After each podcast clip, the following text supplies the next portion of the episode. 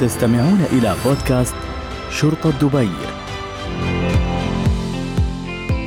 مرحبا بكم مستمعينا في حلقة جديدة من بودكاست شرطة دبي. في هذه الحلقة راح نستضيف الملازم أول محمد سيف العبدولي رئيس قسم الدعم والاستشارة في الإدارة العامة للموارد البشرية وعضو لجنة اتحاد الإمارات للرياضات الشتوية. وخريج الدفعة السابعة والعشرين للمرشحين من أكاديمية شرطة دبي وحاصل على ماجستير في علم تحليل البيانات من جامعة روشستر للتكنولوجيا في العام 2022 رحب فيك في البرنامج ملازم محمد.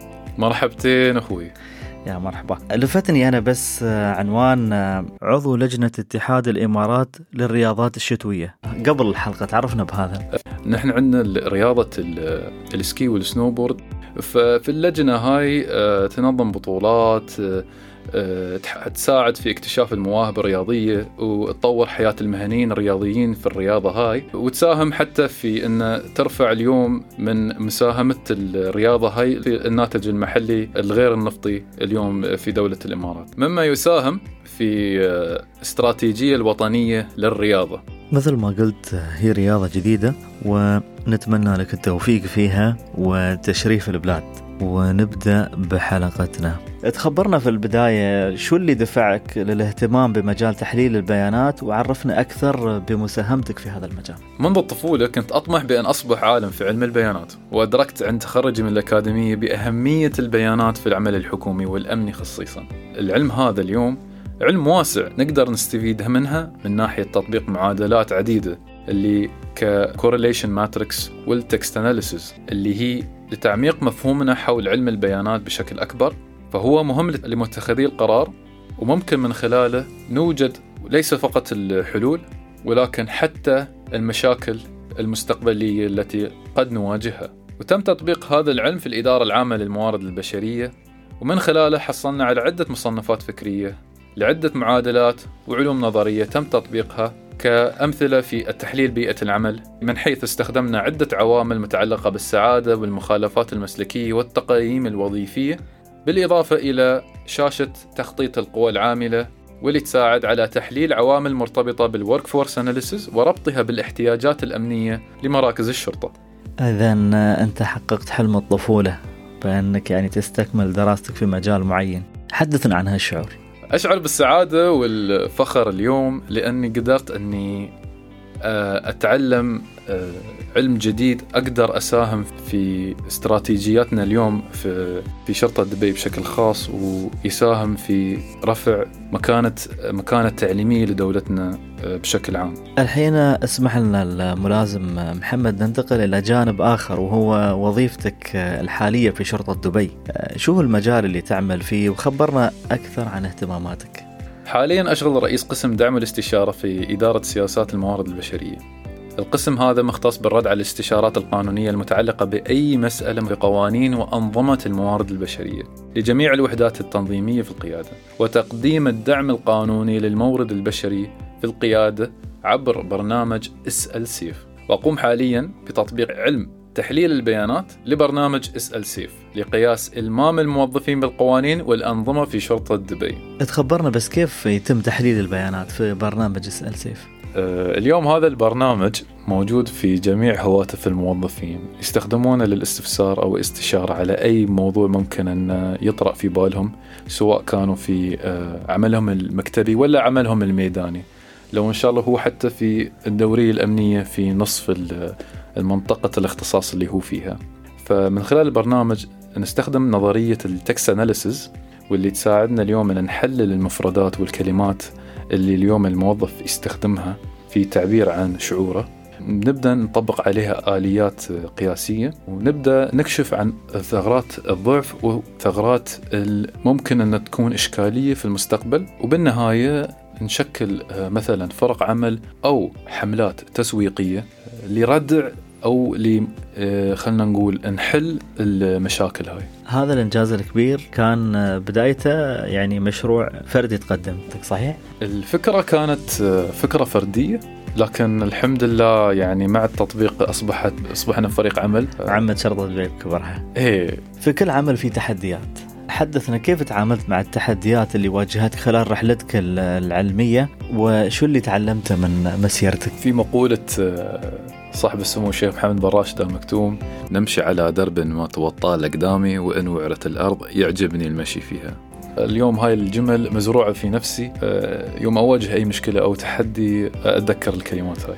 صغتها نفس قانون تمشي عليه. نفس قانون. للتعامل مع التحديات هاي في خلال الرحلة العلمية آه، استفدت وايد من عملية التعلم اتبعت عدة خطوات منها اللي هي التقبل والتحفيز من خلال قبول حقيقة التحديات هاي. وخليتها جزء طبيعي من جزء أجزاء الرحلة التعليمية دي. فالتحدي اليوم يساهم في آه، تطور الشخصي والمهني ونستخدم اليوم التحدي هذا كحافز للتحسين والتطور. فاليوم لازم أن نشوف يوم نشوف تحدي أمامنا أن نوضع لها خطة للتعامل مع هذا التحدي وتشمل تحديد أسبابه والخطوات العملية للتغلب عليه وأقوم أيضا في هذا الجانب بالتطوير الشخصي من خلال التعلم من التجارب السابقة واستخدمها في التعامل مع التحديات الجديدة فتعزيز مهارات التفكير والنقدي والإبداع يمكن أن يساهم في العثور على حلول أفضل. وللتعلم من التحديات وبعد تجاوز التحدي أقوم بتقييم الخبرة واستفيد منها لتطوير المعرفة والمهارة. فباختصار التحديات هي فرصة للنمو ومن خلال التعامل معها بشكل فعال تطوير مهاراتي وزيادة آه، إثراء المسيرة التعليمية. التحديات هي فرصة للنمو. نعم مثل ما قلت بصفتك كشخص متميز حدثنا عن الابتكارات والاكتشافات اللي تقدمت بها. من أبرز الابتكارات هو برنامج ألسيف. لسبب ما لأن كان عندنا عدة برامج وقدرنا أن نستخدم نفس البرنامج هذا الكودينج اللي فيها ونسوي منها برنامج ألسيف.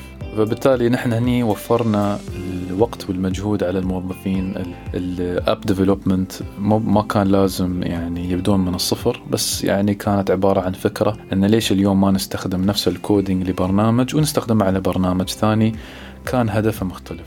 فبالتالي تم استحداث البرنامج على التطبيقات اللي الموظف الذكي اللي موجودة على جميع هواتف الموظفين ومن خلاله يتم تحليل الطلبات والاستفسارات الموظفين لمعرفة أكثر المواضيع استفسارا وإعداد برامج وحملات تسويقية لمواجهة الثغرة المعرفية للموظفين في مسائل معينة تتعلق بمراحل الحياة العملية للموظف. شو اللي دفعك أنك يعني تفكر أن تحتاج تسوي برنامج مثل اسأل سيف؟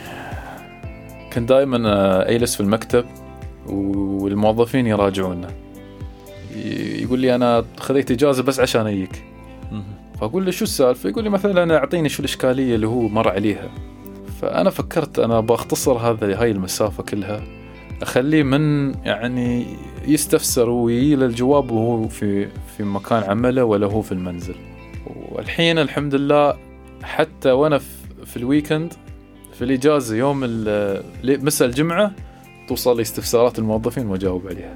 وهذا يعني مع توجهات الحكومة، آه لكن آه خبرنا عن سر اختيارك للاسم سيف. كنت ابى اسم آه يكون بسيط وصغير، من الاسم سيف مكون من ثلاث حروف بسيطة. سهل الاسترجاع يعني سهل الاسترجاع أيضا تحدثنا ملازم محمد سيف محمد العبدوري كيف يمكن أن تؤثر البحوث والدراسات العلمية اللي تقوم بها في عملك في شرطة دبي. تحليل البيانات اليوم علم فحص واستخراج البيانات، تمشيطها لتكون أكثر دقة وإعادة تشكيلها وتخزينها للاستنتاج في النهاية على معلومات يمكن على أساسها اتخاذ قرارات أكثر كفاءة وفعالية، فبتحليل البيانات فيها عدة طرق بالتالي فإن تحليل البيانات يعود بالنفع على الأعمال لتفسير المستقبل وهذا هو ما يتم العمل به في مجال عملي الآن من خلال تجربتك شو هو دور التعليم في تحقيق النجاح الشخصي والمهني؟ التعلم يفتح أبوابا للتفكير والاستكشاف والتفاعل مع العالم بشكل أعمق وأكثر فهما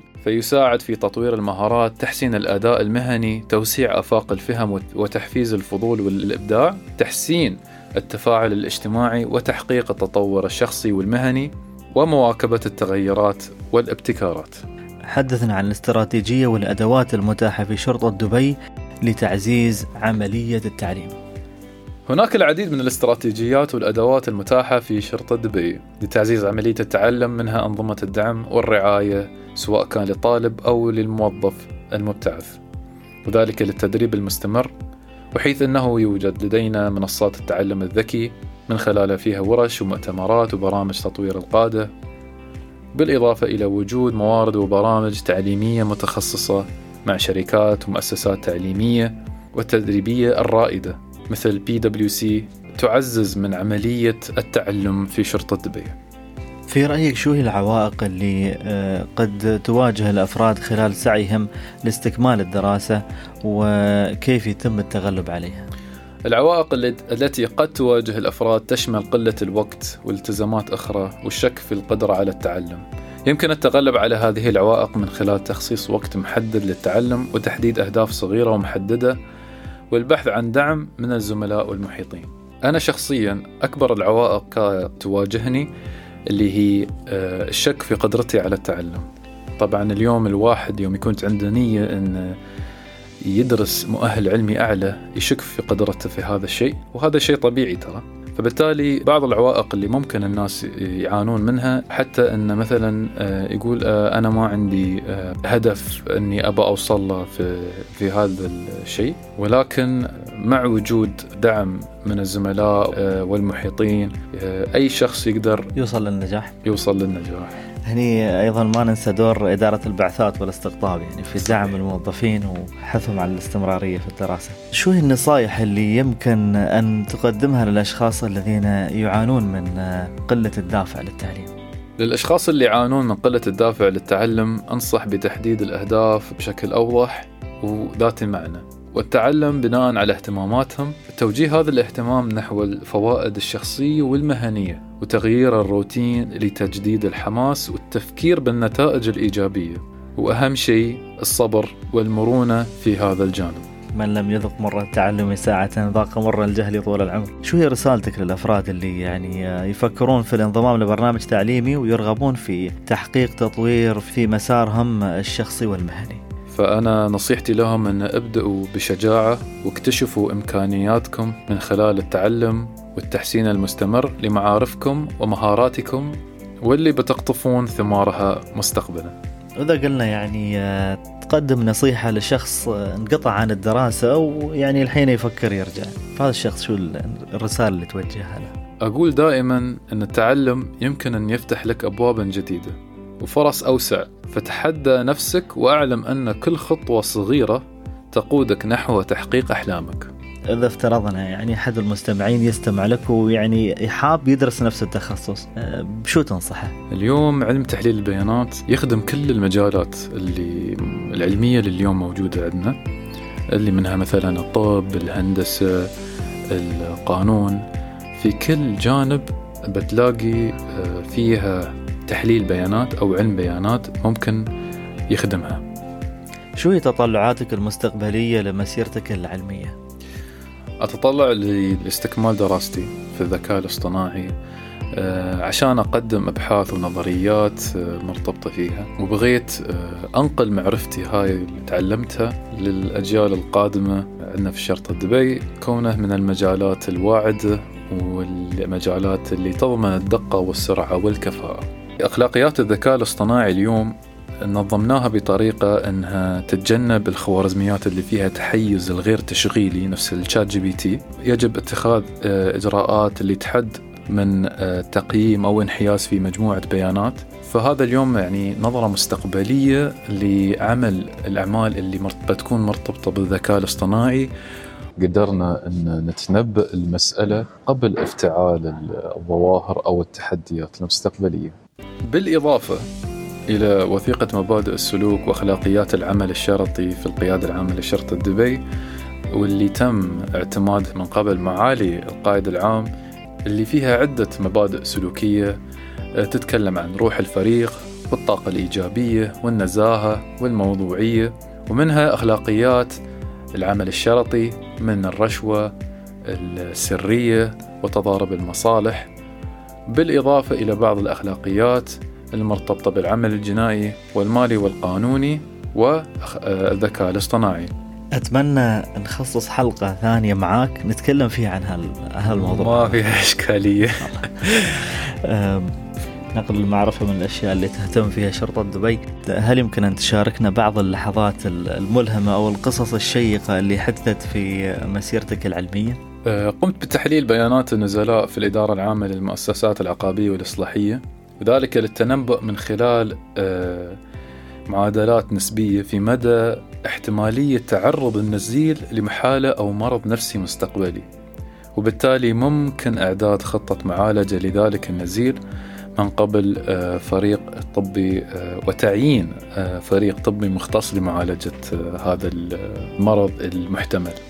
في الختام هل لديك رسالة ملهمة ترغب في توجيهها للمشاهدين حول تحفيزهم للتعليم والتطوير؟ نصيحتي دائما هو استغلال كل فرصة للتعلم وتوسيع آفاق المعرفة. دائما كونوا منفتحين للتجارب الجديدة والتحديات ولا تتخلوا عن شغفكم وطموحاتكم. طالما وجدت الممكنات والدعم والرعاية من قادتنا فما علينا سوى الانطلاق. وبهذا نصل إلى نهاية حلقتنا اليوم من بودكاست شرطة دبي. نشكركم على الاستماع وكذلك نتوجه بالشكر الجزيل للملازم أول محمد سيف العبدولي. على وقتك اليوم معنا ملازم محمد. يعطيكم العافية ونتمنى دائما على جميع المستمعين أنهم يستكملون مسيرتهم العلمية آه، لما فيه من أهمية آه، فوائد اليوم آه، من الناحية الشخصية والمهنية. وأيضا نحن نأمل أن تكون قصة الملازم محمد قد ألهمتك وأثرت فيكم. ونطلع إلى لقائكم في حلقات المقبلة. استمعتم إلى بودكاست شرطة دبي.